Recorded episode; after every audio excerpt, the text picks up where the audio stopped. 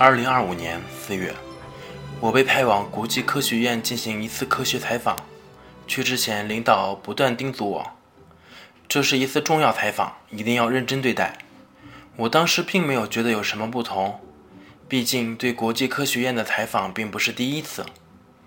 可当我到达国际科学院的时候，我发现我错了。我乘飞机抵达国际科学院，当我迈入科学院大门的时候。我发现与之前有很多不同。国际科学院是一座四十层的大楼，不同楼层都有来自各国的科学家进行着各种研究。走进大门，首先能看到对面有一座巨大的显示屏，应该是刚装上的。正当我好奇的时候，显示屏上面出现一段字：“记者李智将于二十分钟后撞倒一位女士。”我刚读完。下面又出现一段文字：记者李智将于十九分钟后顺利避免撞倒女士，并与之交谈。我越来越不能理解，为什么我的名字会出现在屏幕上？为什么显示的事情是未来要发生的事？我皱起眉头，突然有人拍了拍我的肩膀：“你好，李智，又见面了。”是二十楼的降维科学家老张。我问他，屏幕上的文字是怎么回事？他笑了笑，让我直接上三十六楼脑科学研究部。看来他并不打算告诉我。算了，直接去三十六楼吧。三十六楼到了。说实在的，这还是第一次来。之前一直听说脑科学是进程最慢的一门科学研究，现在也是信了。毕竟，在过去的几十年里。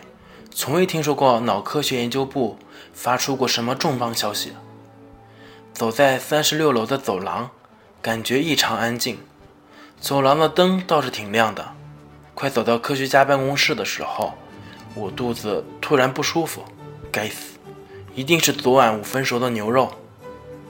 我开始小跑找厕所。就在拐角转弯的一刹那，我余光看到了一个身穿白色研究服的女士。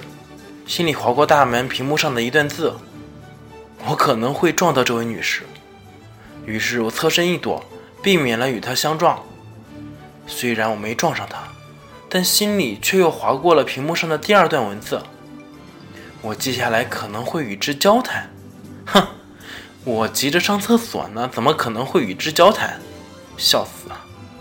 正当我冲向厕所的时候，李智，怎么可能是你？女士叫到了我，我回头，我是王兰，大学同学王兰啊，啊，居然是我大学暗恋的女生王兰，难道真的要与之交谈？怎么可能？这只是个玩笑。我把头转向厕所，留下了一脸懵逼的王兰。正如大家看到的，记者李智已经创造了三个不同的平行世界。量子科学研究部部长张毅看着脑科学研究部部长李默，嘴角微微上扬。这次研究的内容并不是你们量子力学，我们只是想公布脑科学的重大突破——夏娃在抄预言。李默看向身旁座椅上的女孩，而女孩大脑连接着各种仪器。四年前，有科学家提出。人类之所以比地球上的其他生物智慧，是因为人类拥有想象力，而想象力就是能想到未发生的事情，而这种能力就是预知未来的能力。但人类预知的未来有一大部分是凭空想象的。如果将人类的想象力与大数据相结合，将产生精确的未来预言。三年前。大数据科学研究部已经研究出了一套社会预言系统，可他们的数据都是基于电脑计算的，往往只能预言即将发生的事，就如同我未来半小时的事在屏幕展现一样。但当夏娃加入后，相当于给夏娃的大脑加上了大数据库，别说三十分钟，三百年后的事我们都能够知道。